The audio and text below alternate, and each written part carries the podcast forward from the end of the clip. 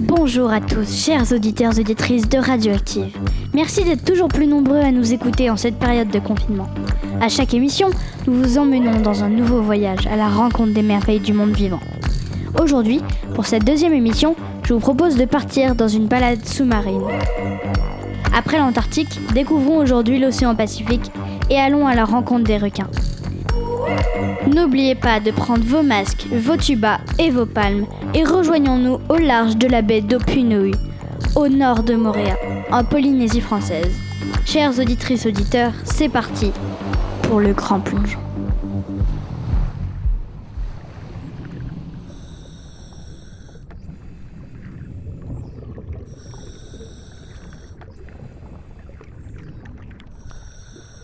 Nous sommes dans l'océan Pacifique, en Nouvelle-Calédonie.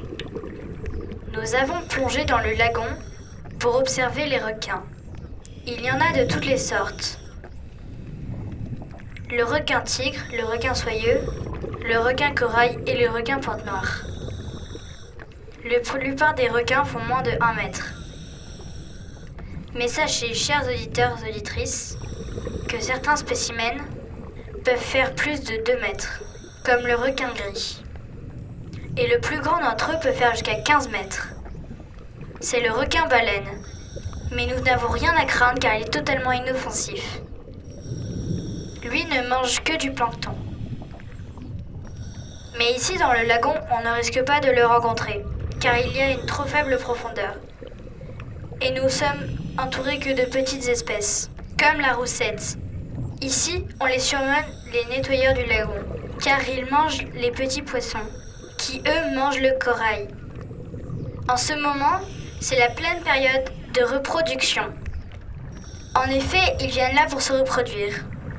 Comme nous pouvons le voir, le mâle mord la femelle pour la maintenir loin des autres. Sachez que le requin, comme le requin corail par exemple, a une vue très mauvaise, mais il a un sixième sens qui lui permet de détecter les ondes produites par ses proies. Il fait partie de la catégorie des requins non dangereux pour l'homme.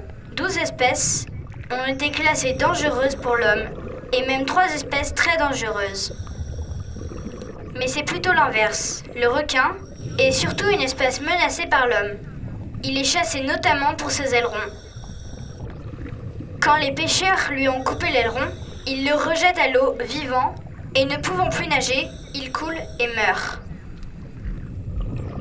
Si vous voulez rejoindre la défense des requins ou autres animaux marins, n'hésitez pas à aller regarder le site de la Fondation des Sea Shepherds, en français, les bergers de la mer. À très bientôt, chers auditeurs et auditrices, sur les ondes radioactives.